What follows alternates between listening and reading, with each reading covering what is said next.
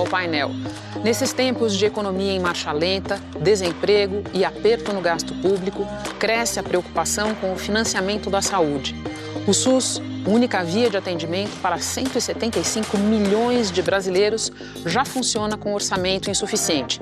E os desafios se acumulam risco de corte de verbas, envelhecimento da população, avanços tecnológicos que encarecem a medicina. Na Constituição de 88, escolhemos um sistema público de atendimento universal.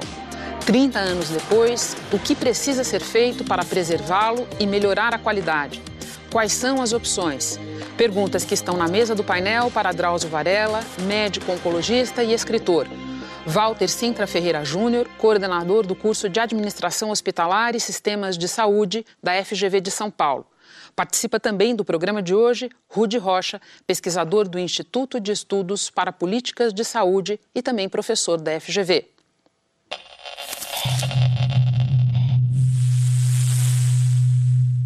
Bem-vindos todos. Obrigado. Alguns textos inspiraram essa pauta de hoje. Um deles é uma coluna que o Drauzio escreveu há pouco tempo na Folha de São Paulo e que se chamava Sem o SUS, a barbárie. Logo na abertura você explicava que essa frase foi dita pelo professor Gonçalo Vecina, da, da USP, num, num painel de que vocês participaram, e que você, Drauzio, concordava inteiramente com ela, porque, sua explicação, praticou medicina por 20 anos antes da existência do SUS. Então eu te pergunto, para a gente começar, como era antes e como ficou depois? Olha, é, vou começar um pouco antes. Antes, quando eu era menino, nasci no Brás, um bairro da Zona Leste de São Paulo, o primeiro bairro da Zona Leste, bairro operário. Eu não tive pediatra, meus irmãos não tiveram, e nenhuma das crianças dali teve pediatra nós não dávamos assistência médica para quem morava a 30 minutos a pé da Praça da Sé. Agora imagina, o país era um país rural nessa época, né? mais de 70% da população vivia no campo. Então não havia nada de atendimento médico. Aí eu pratiquei medicina há 20 anos mesmo antes da, da, do, SUS. Como era naquela época? Naquela época havia o INAMPS, que era o Instituto Nacional da Previdência, Previdência Social. Social. Então, esse, quem tinha, trabalhava com carteira assinada tinha direito ao INAMPS. Quem não tinha carteira assinada, que eram todos os trabalhadores informais, todas as pessoas que viviam no campo, não tinham direito a nada, eram considerados indigentes. Vinha, às vezes, carimbado no prontuário, indigente, que ninguém tinha obrigação de atendê-los. Eles viviam, dependiam da caridade pública atendidos nas santas casas, alguns, alguns eh, serviços eh, que se formavam nas prefe... que foram montados nas prefeituras, mas não havia assistência médica.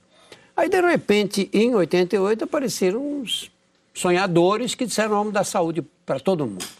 Nenhum, isso os brasileiros não sabem, nenhum, nenhum país do mundo com mais de 100 milhões de habitantes ousou oferecer saúde gratuita para todos. Aí as pessoas dizem: ah, mas na Inglaterra é uma maravilha, na Alemanha o atendimento médico. Ah, tá bom.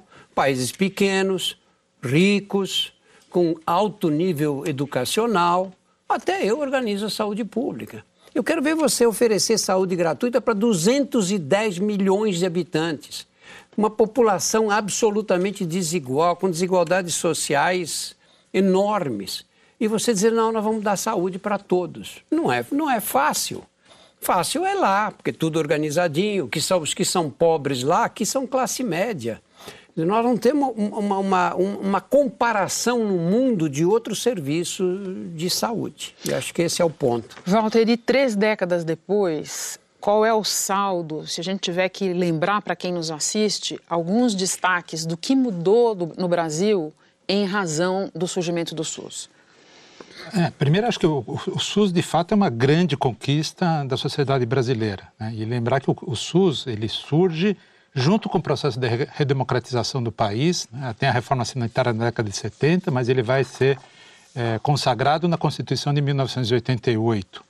E, e, o SUS foi, de fato, um movimento é, de direitos civis, né? um movimento que é, colocou junto, é muito interessante se você olhar as pessoas que articularam o SUS, vai do Eduardo Jorge, que na época estava no PT, até o Ursicino do PFL da Bahia, havia um consenso naquele momento, tanto que se dizia que a, a, proposta que foi aprovada era mais avançada do que a realidade. Na verdade, não, acho que verdade, havia uma conscientização de que aquilo era o que precisava fazer para o país. O SUS, avanços tremendos. Hoje é, é, é o, é principal, em termos de transplantes, sistema público de transplantes, acho que ele é o maior do mundo. O maior, gratuito. Não, os avanços na AIDS, no tabagismo, todo o impacto que teve no nível de saúde da população, é inquestionável o, o que o SUS é, promoveu nesse país. Agora, tem vários desafios que não foram resolvidos ainda desde o começo. Né? Acho que a primeira coisa que tem que acho que é muito importante, é o artigo 196, que diz que saúde é um dever do Estado e direito do cidadão, e muita gente para na leitura neste momento, mas ele diz conforme as políticas sociais, econômicas do país, dizendo claramente que em nenhum momento o SUS está dizendo que é tudo, absolutamente tudo para todo mundo. E esse é um erro que faz com que crie vários problemas, e um dos grandes problemas é a judicialização. Existe uma interpretação equivocada e a judicialização hoje é um das, dos problemas que desafiam o SUS e colocam em risco a evolução do SUS. O primeiro problema, evidentemente, é o financiamento. Pois é. É, é um sistema que, que é subfinanciado desde o começo. Por qualquer critério que você ah, assumir e comparar com sistemas similares, a gente vai ver que é, é um sistema subfinanciado. Ah, mas não temos 9, 10% do, do PIB. É verdade. Né? Primeiro que nós temos é o PIB brasileiro com a população brasileira. Então, se a gente olhar já per capita, já a coisa já não é tão boa assim. Como diz né? o Drauzio, não dá para comparar com países de população muito menor e outro estágio de desenvolvimento. E a outra coisa, a gente tem que ver que uma boa parte do, a maior parte do, desse 9% do PIB, na verdade, está concentrado na saúde privada, que é para menos de um quarto da população, Aí acho que o Rude fala até melhor do que a gente sobre esse assunto. Era exatamente a minha pergunta para o Rude, porque na contramão de muitas manifestações recentes de que a insustentabilidade do SUS estaria aí na próxima esquina, você estudou e escreveu, Rude, que até 2060, mais ou menos, o sistema se segura. Porém, você e as pessoas que estudaram com vocês também observam que o padrão brasileiro destoa de todo o resto do mundo, onde há esse tipo de serviço, exatamente na proporção gasto público, gasto privado. Pode explicar isso para quem nos assiste?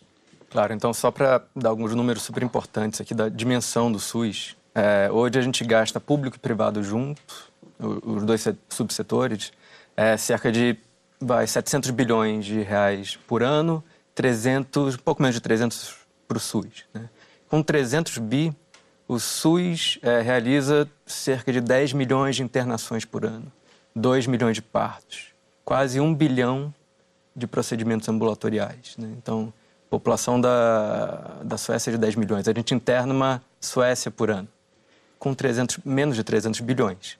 Então, é, eu acho que a gente entrega bastante é, ainda assim, num país super complexo, difícil e subfinanciado. Né? O que a gente fez foi é, tentar prever, olha, que saúde vai ficar mais cara, é, isso é um fato, está sendo super discutido no mundo inteiro e aqui a gente, a discussão está tá atrasada ainda, é, a população está envelhecendo, então algumas projeções que a gente encontrou para as necessidades de financiamento da saúde no Brasil na próxima geração indicam que a gente vai precisar só para cobrir as necessidades, mais um TRI. Tá? Um TRI é tudo mais constante, só projetando envelhecimento populacional 300. Então é um SUS a mais. Tá? Um SUS a mais. Projetando algum crescimento econômico modesto, isso significa cerca de 4 pontos do PIB. Tá? É, é factível, é, é, possível, não é um cálculo né, é explosivo como países mais ricos faziam há 10, 15 anos atrás, é, é, estimava-se que em países da OCDE o gasto chegaria meio, meio PIB, imagina. É, os, as projeções hoje são um pouco mais conservadoras, mas mesmo assim no Brasil, 4%, do, 4 pontos do PIB é bastante. O principal desafio é, muito bem, é factível, mas dada a restrição de gastos que a gente está experimentando hoje, como que a sociedade vai se mobilizar para entregar isso. Né? É, e eu acho que o debate tem que ser feito hoje, a gente tem que chamar atenção hoje desse problema, né? porque se a sociedade brasileira não pautar esse debate hoje, ela vai ser pautada. E, enfim, acho que o SUS foi é, a, a, melhor resposta que a sociedade brasileira já deu à desigualdade. Né? E a gente é muito bom de desigualdade. A gente é. Né? Se deixar solto jogando desigualdade. E, e continua sendo. Né? Eu acho que é importante dizer que você acha que o SUS é, é, é, o, é o caminho. Imaginar que você. Que, por exemplo, que a saúde suplementar hoje possa ser a solução. A gente vê um sistema de saúde como o estadunidense, que é o mais caro do mundo, e deixa 40 milhões de estadunidenses fora de qualquer assistência. Então não é, não é este o modelo. Eles têm até a, a, forma de financiamento dele também é muito questionável e é um dos problemas exatamente da saúde privada, é o modelo de financiamento que paga por unidade de serviço, por fee for service. Então não é o caminho. A gente, enquanto sociedade, precisa aprender a valorizar o SUS como caminho. Quer dizer, o SUS, ele não. A Olimpíada de, da Inglaterra, de Londres, na entrada, eles fizeram uma homenagem ao National Health Service era, era, teria sido muito bom se aqui na nossa Olimpíada a gente tivesse feito uma homenagem ao SUS. Era também. muito mais merecido, né? Uhum. Então, você não acha que gastar. esse exemplo americano que você citou é, é muito didático? Os americanos investem 17,1% do PIB deles. Ou seja, é, de... é, maior que o nosso PIB inteiro. É, pois é. é a quinta economia do mundo. Quinto? Só em saúde. Só em saúde, não é? Quer dizer, imagina, eles vão investir em saúde 3,4 trilhões Isso. de dólares. De, muito mais do que o PIB brasileiro. Para justificar uma coisa dessa, o americano tinha que viver quanto? 120 anos, na média, não é?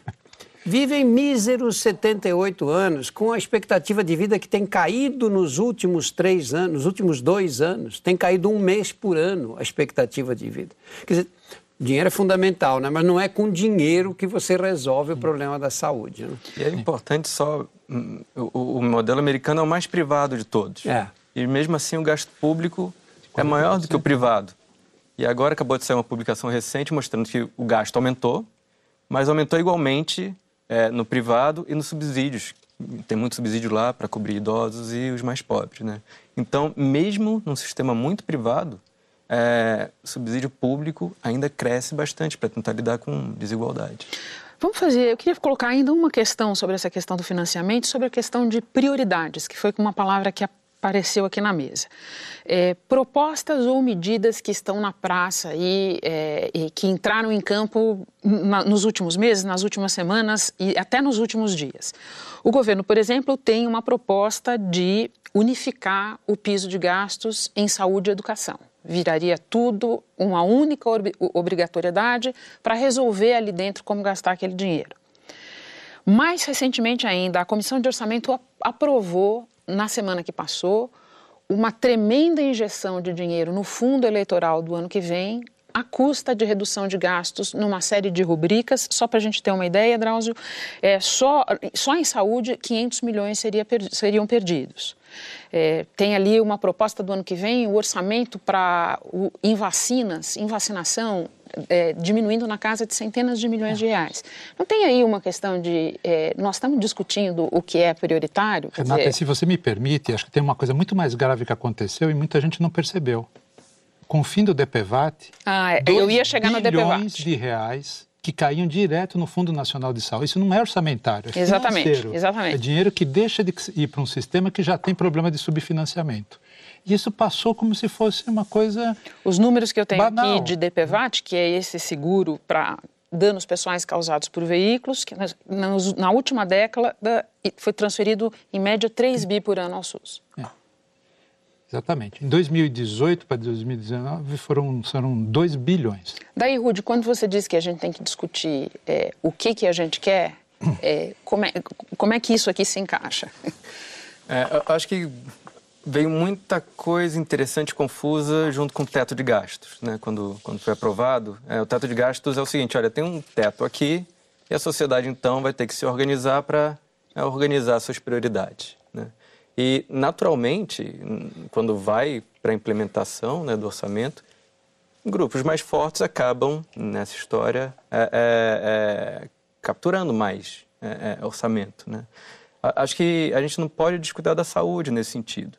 É, e, em particular, juntar saúde e educação, conceitualmente, não parece fazer muito sentido. Você coloca duas áreas cruciais disputando recursos entre si, né? quando, na verdade, a gente precisa de integração entre elas, né? que elas trabalhem é, em, em, conjunto. É, uma conta que a gente também fez é o seguinte, olha, é, se a gente continuar se a gente congelar gastos públicos em saúde hoje, em uma geração, a, a gente a, a proporção do gasto público em saúde com relação ao PIB chega em níveis de África subsaariana. Né? Isso faz, é isso que a gente quer? Isso faz sentido? Né?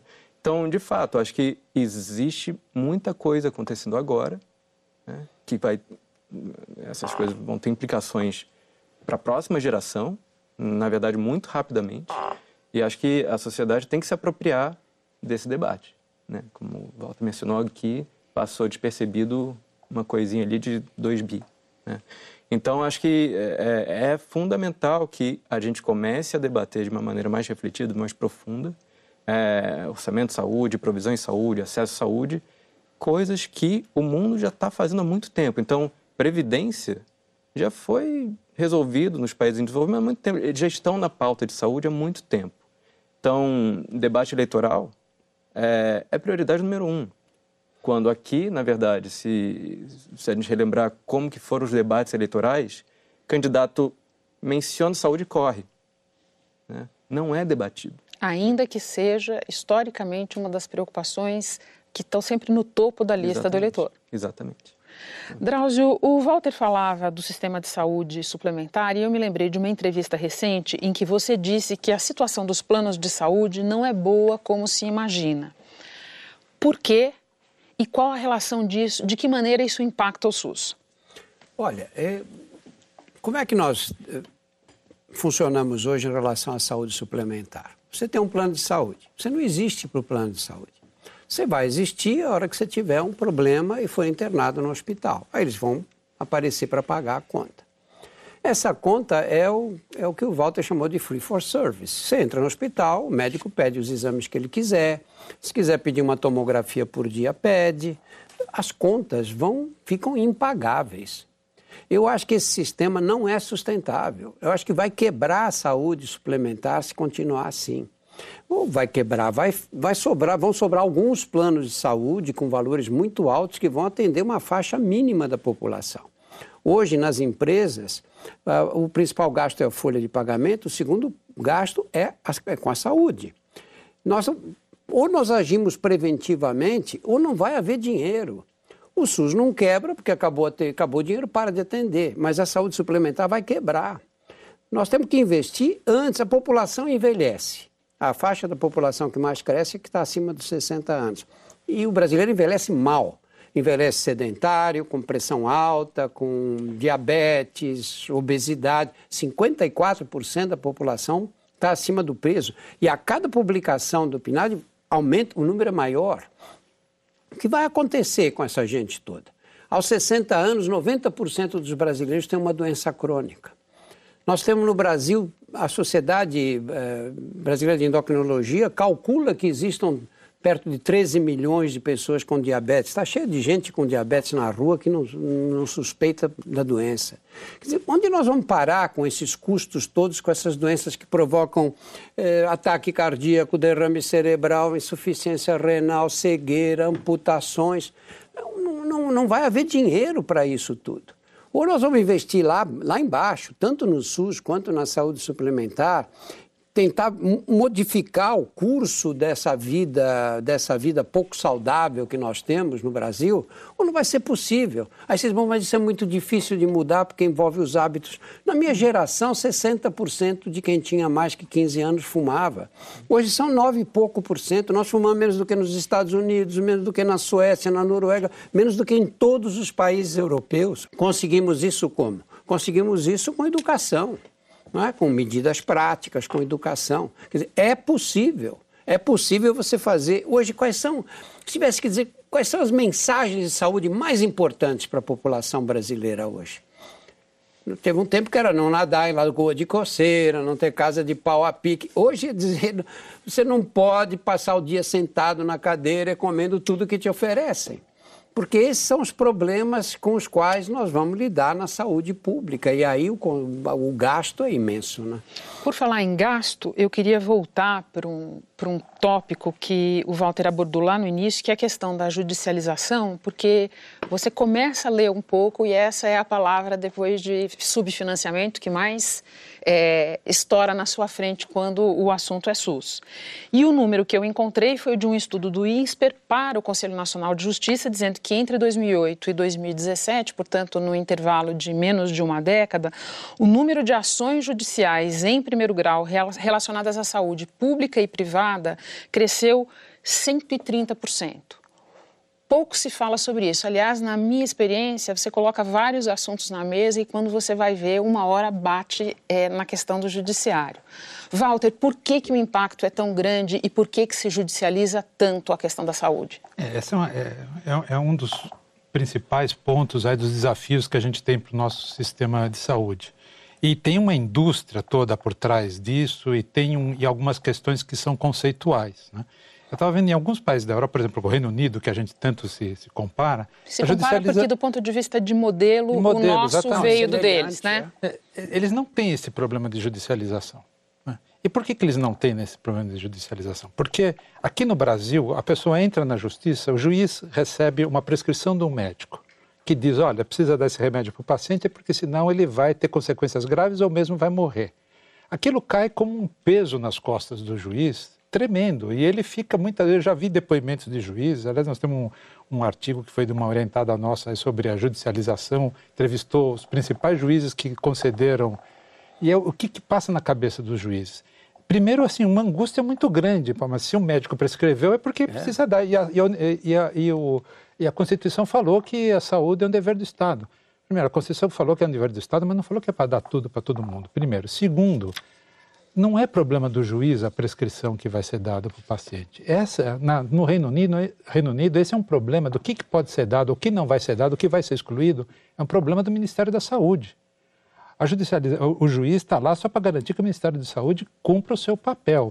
Definir se aquele tratamento é adequado ou não é adequado não deveria ser o problema do juiz. Quando isso cai nas costas do juiz, muito provavelmente ele vai dar um favorável à solicitação. E tem estudos que mostram que na segunda instância, praticamente 100%. Né?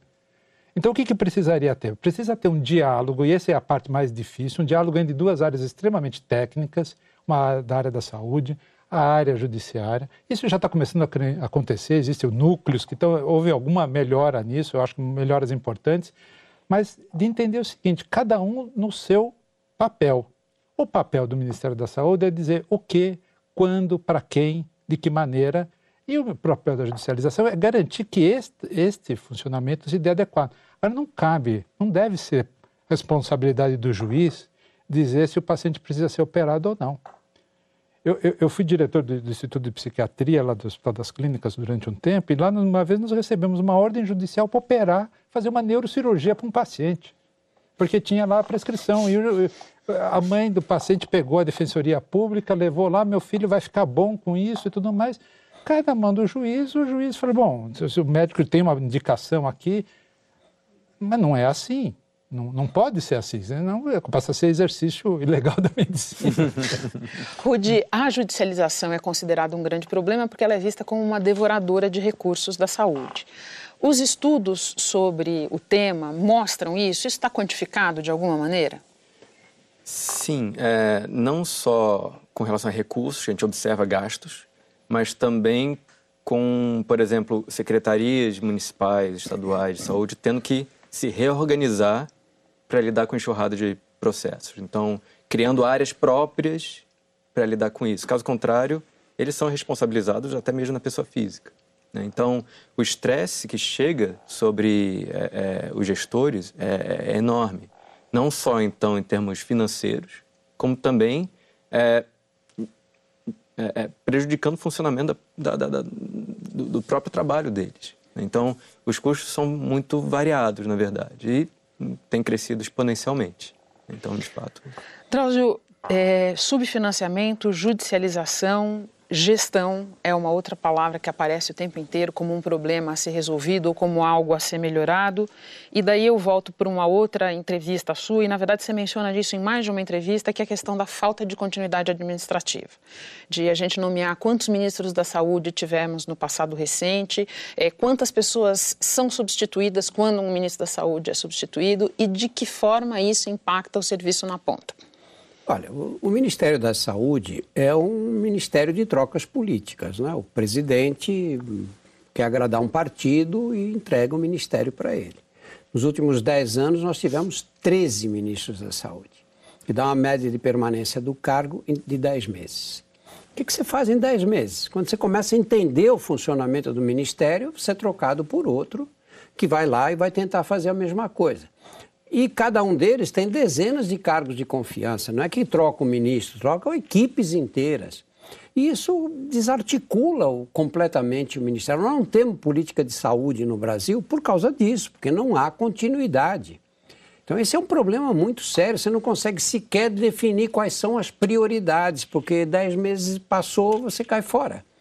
Eu participei de uma discussão com o pessoal da é, do, da, da, discutindo a atenção primária à saúde, e eles têm um plano de aumentar os recursos e tudo, e perguntei para eles, falei, escuta, vai dar tempo de fazer isso em 10 meses? É, eu acho a ideia ótima, mas vai dar tempo de, de conseguir implantar esse sistema nesse tempo todo? Quem é que vai dar continuidade? Daqui a pouco troca o ministro, muda tudo. Isso acontece no Ministério, acontece com os secretários de saúde estaduais e acontece no município. E o critério para essas trocas não é o critério de competência, não é um critério técnico, é um critério político. Né? E você, eu entendo por tudo que você falou aqui e antes, que a estabelecer prioridades, do teu ponto de vista médico, prevenção seria a maior delas, é isso? Não há outra alternativa, Renata, porque o que está acontecendo hoje? Eu vejo isso no Hospital Sírio-Libanês que eu trabalho, vejo isso, eu atendo em cadeia, vejo isso em todos os lugares. Nós temos uma cultura que, se, que, que é uma cultura de exames de laboratório e pronto atendimento. Você vê essas imagens do SUS que aparece, o pronto-socorro, as pessoas sentadas no chão, aquele bando de gente, todo mundo reclamando. E essa é a imagem que fica do SUS para a população de um modo geral. Agora, vai lá para aquele pronto-socorro. Se puser um médico com razoável capacidade clínica, ele resolve 90% dos casos. Não estou chutando esse número. Ele resolve 90% dos casos. Aquelas pessoas não tinham que estar ali. Um está com dor de garganta, ele não consegue atendimento, ele vai para o hospital das clínicas. Aí chega de helicóptero um politraumatizado e vai disputar lugar com outro que está com dor de garganta. Quer dizer, não tem sentido funcionar dessa maneira. Nós, o, o que dói no SUS é que nós temos todo o esquema armado. Nós temos o, o programa Estratégia da Família, que fica encarregado de dar o atendimento primário. Nós temos uma quantidade absurda de pequenos hospitais no Brasil. Hoje nós sabemos, do ponto de vista técnico, um hospital para funcionar direito, para ter equipamentos, para ser viável economicamente, tem que ter no mínimo, no mínimo 100 leitos. Nós temos 68% dos hospitais brasileiros têm menos de 50 leitos. Quer dizer, isso tem que ser, mas estão lá esses hospitais, podem ser transformados em ambulatórios, em hospital dia, e os hospitais regionais recebendo os doentes que, com, que necessitam de intervenções mais complexas. E nós temos os hospitais terciários, nós temos tudo. É que o sistema não funciona organizadamente. Esse é o problema todo. Mas, mas a vantagem é que existe um sistema. Existe, lógico. Ao contrário, por exemplo, se a gente comparar com o setor privado, que é todo fragmentado. Né? Então, Será que eles têm condições de costurar o sistema a partir da atenção primária? O SUS tem conseguido, é. mas acho que se avançar na gestão, é, hierarquizando o fluxo de atendimento, criando sistemas de referência contra referência, não, costurando não, como, tudo. Como o Drauzio colocou... Lembrando que a gestão hospitalar é uma parte importante da sua vida e do seu trabalho, é, né? Exatamente. E, e, e, nós temos um sistema, tanto público como privado, que é muito hospital centrado e médico centrado. É. Né? Uhum. E isso está começando a ser superado, mas ainda é muito forte. E, na verdade, nós temos um sistema para tratar de casos agudos quando a maior parte da população sofre de problemas crônicos Lógico, e o uhum. sistema tem que cuidar do paciente crônico. E é por isso que o, a atenção primária é estruturante. Porque a, a atenção primária é que vai fazer a gestão do caso, né, que vai acompanhar esse paciente em todos os seus momentos, que vai acompanhar o paciente dentro do hospital, mas principalmente para não deixar ele ficar um minuto a mais além do necessário, porque qualquer minuto a mais além do, do, do necessário no hospital, além de ser muito caro, é muito arriscado. O, o, o hospital é um ambiente de risco para o paciente. Então, o paciente só deve ir para o hospital se ele realmente precisar do recurso que só o hospital pode dar. Né? E o paciente tem que ser tratado por uma equipe de saúde, não é só o médico que vai cuidar do paciente. O médico também, falando agora até do ponto de vista administrativo, é o profissional mais caro de todos. Então não tem sentido um atendimento que pode ser feito por um enfermeiro ou por um, um fisioterapeuta, um nutricionista, você jogar isso para um médico fazer. Né? Aliás, muito pelo contrário, as equipes têm que ser interprofissionais. O paciente tem que ser acolhido nas suas diversas uh, peculiaridades, com a, com a interação dessas diversas especialidades, e isso que vai dar eficiência para o sistema. O sistema vai tanto melhor quanto essa decisão em relação ao caso for compartilhada e forem alocados os recursos que realmente tiverem impacto na saúde do paciente. Então, o sistema tem que funcionar dessa maneira. Então, a regulação é importante. Né? Por que, que nós não temos ainda um prontuário eletrônico único dos pacientes? Né? Por que, que a regulação ainda do sistema de saúde ainda, tem, é, ainda é fragmentada? São problemas que, do ponto de vista de tecnologia e, inclusive, do recurso, já são perfeitamente superáveis. Me parece que é muito mais um problema de decisão política, de colocar isso como prioridade e fazer. Né? Se eu tenho um prontuário único, eu posso eh, pegar este prontuário, levo para o meu médico do posto de saúde. Se eu for encaminhado para um ambulatório de especialidade, eu vou com esse prontuário, ele vai ver os exames que eu já fiz. Hoje não. Eu mudo de médico, ele pede todos os exames de novo porque ele não tem acesso aos exames antigos. E se eu for para o médico particular? Mesma coisa, esse prontuário é do paciente, o paciente tem que deixar, e já existe tecnologia para isso. Ele poderia ter um prontuário onde ele dá acesso ao profissional de saúde que está o atendendo no momento e o profissional a, a, registra tudo que estiver fazendo e tem acesso a todas as informações anteriores. Quer dizer, isso daria, isso seria uma economia de recurso que se pagaria rapidamente qualquer investimento numa centralização desse tipo. Então, essa é uma coisa fundamental. Então, quando a gente fala de gestão, é, eu acho até que, do ponto de vista da saúde, a gente até conseguiu que haja uma coerência entre sai ministro, entra ministro, mas existe uma coerência. Mas o problema de gestão não é um problema só da área pública. Nós temos hoje um problema de produtividade no Brasil. Produtividade, produtividade na saúde, produtividade no setor público e o grande problema, Renata, eu acho que é exatamente na qualificação das pessoas. Eu ia falar da qualificação das pessoas nesse instante, mas eu vou ter que pedir um rápido intervalo. Espera que a gente volta já já com o Globo News Painel.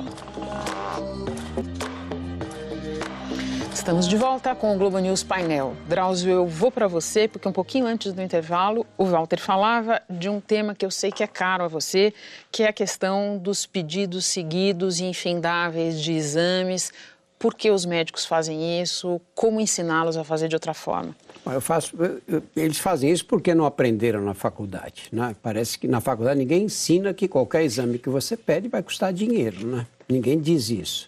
Então as pessoas pedem uma quantidade de exames absurdas. Eu vi uma doente um mês atrás, mais ou menos, que foi a ginecologista para um exame de rotina me trouxe 83 exames de laboratório. 83, todos normais. O único que não normal é uma dosagem de antimônio, que eu não sei para que serve. o que é isso aí? Falei, pergunta para quem pediu o exame. Não é? Eu atendo na penitenciária feminina uma vez por semana. Esta semana, eu recebi uma senhora lá que disse, doutora, eu vim aqui fazer todos os exames, para o senhor me pedir todos os exames. É comum você... O exame dá... É uma fala muito recorrente. É, é as pessoas têm... Você vê um amigo que está 30 quilos mais pesado do que devia, fuma, é sedentário, fala, fiz meus exames, estão todos normais. Ele acha, tem uma ilusão de que ele está bem. Eu sempre digo, olha, eu já vi muita gente morrer com todos os exames normais. Né? e nós temos que ter um critério. E hoje o que está acontecendo? Nós vamos passar a formar agora 30 mil médicos por ano. Renata, não tem professor para esses médicos todos. Não tem no país. Sabe? Não tem nem para perto disso. Pior, nós não temos residência médica para essas pessoas.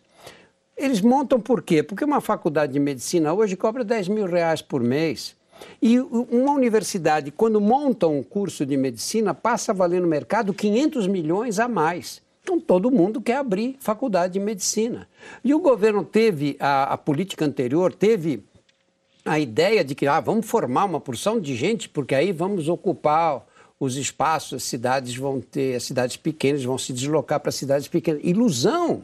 Quem paga 10 mil reais por mês para uma, uma filha, que hoje a maioria eh, são mulheres, para estudar medicina, não vai querer que a filha vá atender numa beirada de rio do norte ou numa cidade pequena do nordeste.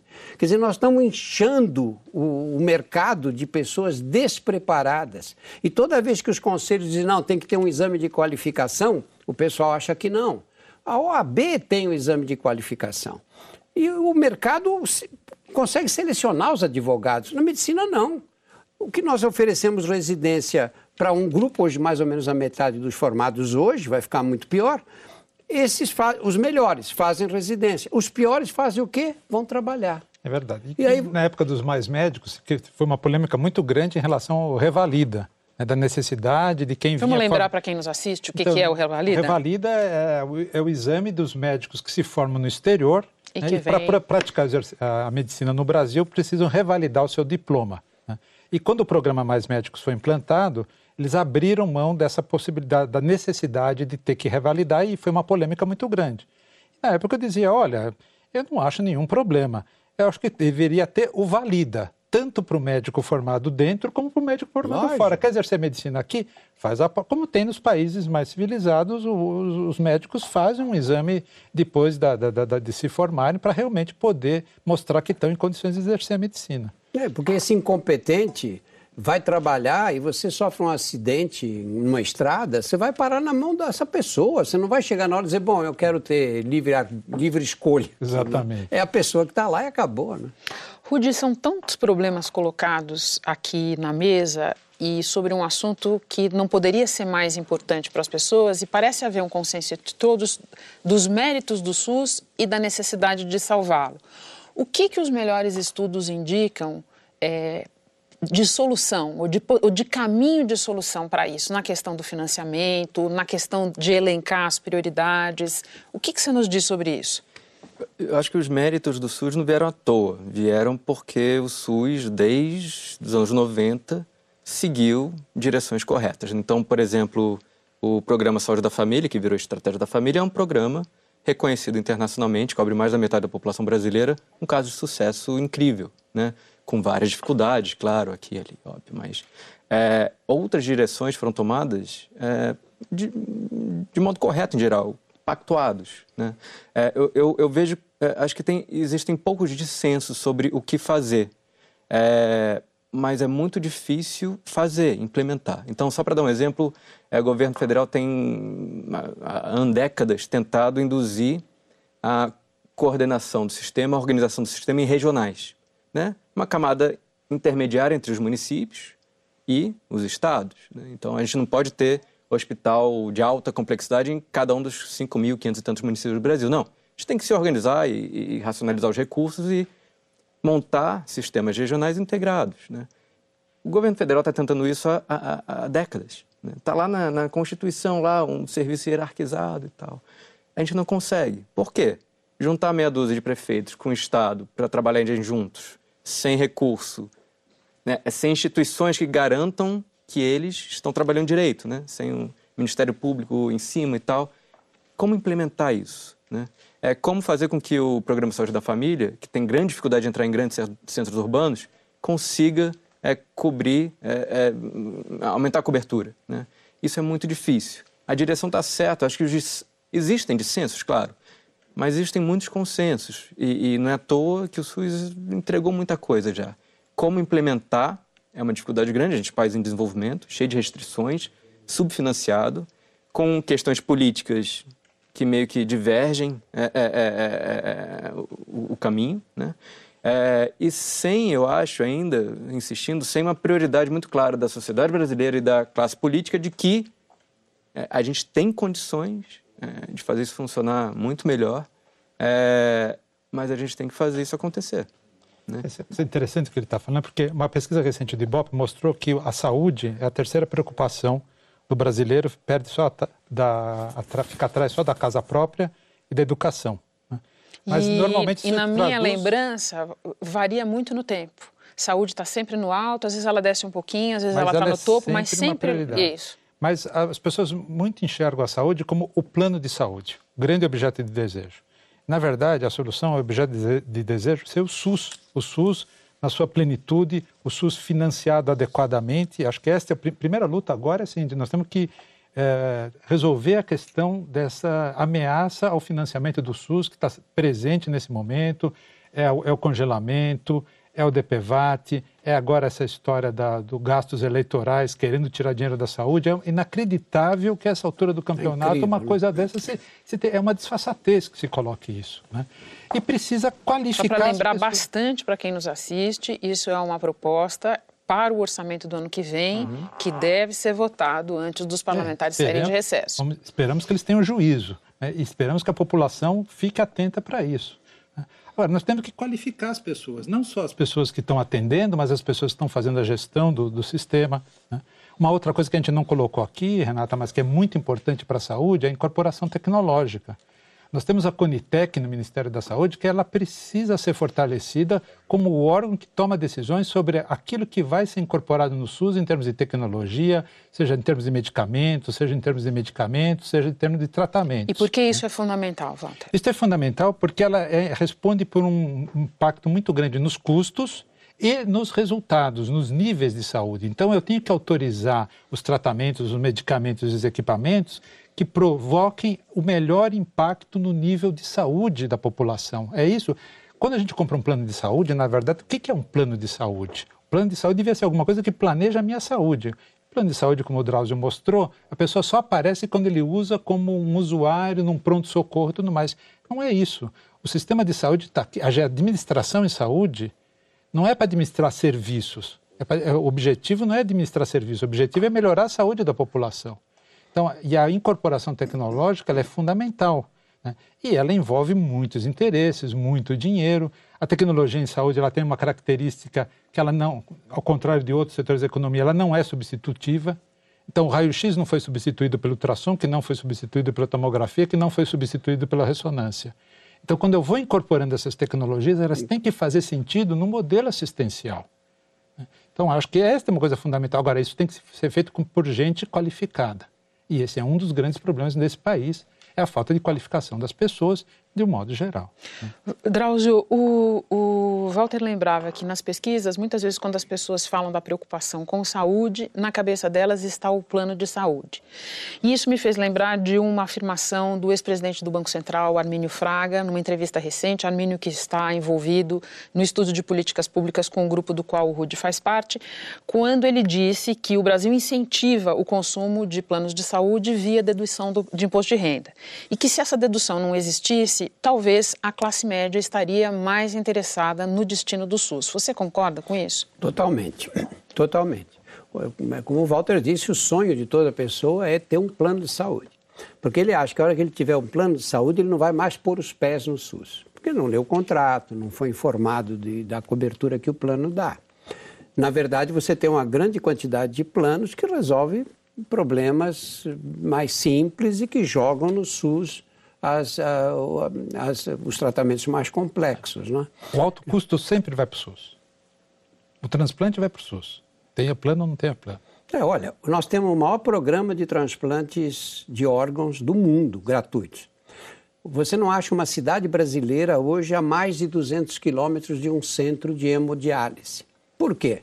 Porque você não tratou direito das pessoas com diabetes, dos hipertensos, a hora que eles perdem a função renal, vão depender de diálise, sofrimento absurdo, três vezes por semana, estão lá tirando sangue. E, e, na, e, um custo insuportável. Nós não temos, não temos alternativa. Né? Ou nós vamos tentar fazer com que essa população não fique doente, um dia nós vamos ficar e vamos morrer, mas empurrar essa fase o mais próximo da morte possível, porque isso vai garantir uma vida mais plena para todos e um custo menor. Não tem sentido nós termos uma população que fica sentada o dia inteiro, nos dias de hoje. O cálculo da Organização Mundial da Saúde é que no mundo, neste século XXI, morrerão tantas pessoas por complicações do sedentarismo quantas morrerão pelo cigarro no mundo inteiro. Então, para tratar disso não precisa de hospital. Não precisa de hospital. Isso tem que fazer as pessoas, tem que organizar o sistema público que envolve outras áreas fora da saúde, praças, espaços para as pessoas andarem, para para se movimentarem. Você pega as favelas das cidades brasileiras, a periferia das cidades brasileiras, é uma casa colada na outra, não tem o menor espaço. Aquelas pessoas não têm nem por onde andar vivem em lugares. Ninguém pensa de como é que você pode fazer para modificar com políticas públicas. Não é? Isso tem um impacto muito, vai ter um impacto muito grande na saúde pública. Rude, nosso tempo quase acabou. Dá tempo de uma palavrinha sua que eu sei que você está tentando entrar aí na discussão. Uma palavrinha. É, é, acho que só continuando um pouco o que o Drauzio está falando, acho que eh, grande parte dos planos são corporativos. Né? Então, a pessoa se aposenta, perde emprego tal, principalmente depois dos do, do 60 anos, e, e, faz o quê com relação a esse plano? É, os planos vão ficar mais caros, a saúde vai ficar mais cara. Então, boa parte da classe média hoje em dia, é, que hoje está trabalhando, tem um plano de saúde, quando bater nos 60, 65 anos, acho que tem que começar a se preocupar, sim, com, com o SUS. Né? E é, qual o caminho que a saúde no Brasil está tomando. Portanto, vamos olhar para o SUS e cuidar dele. Infelizmente, o painel termina aqui. Uma delícia fazer uma discussão com pessoas tão informadas e apaixonadas pelo tema. Agradeço muitíssimo aos nossos convidados de hoje, começando por Drauzio Varela, médico oncologista e escritor. Walter Sintra Ferreira Júnior, coordenador do curso de Administração Hospitalar e Sistemas de Saúde da FGV aqui de São Paulo. Os meus agradecimentos também ao Rude Rocha, pesquisador do Instituto de Estudos para Políticas de Saúde, professor da FGV. Muito obrigada a você que ficou conosco até aqui. O painel volta no próximo sábado, às 11 da noite, e eu estarei te esperando.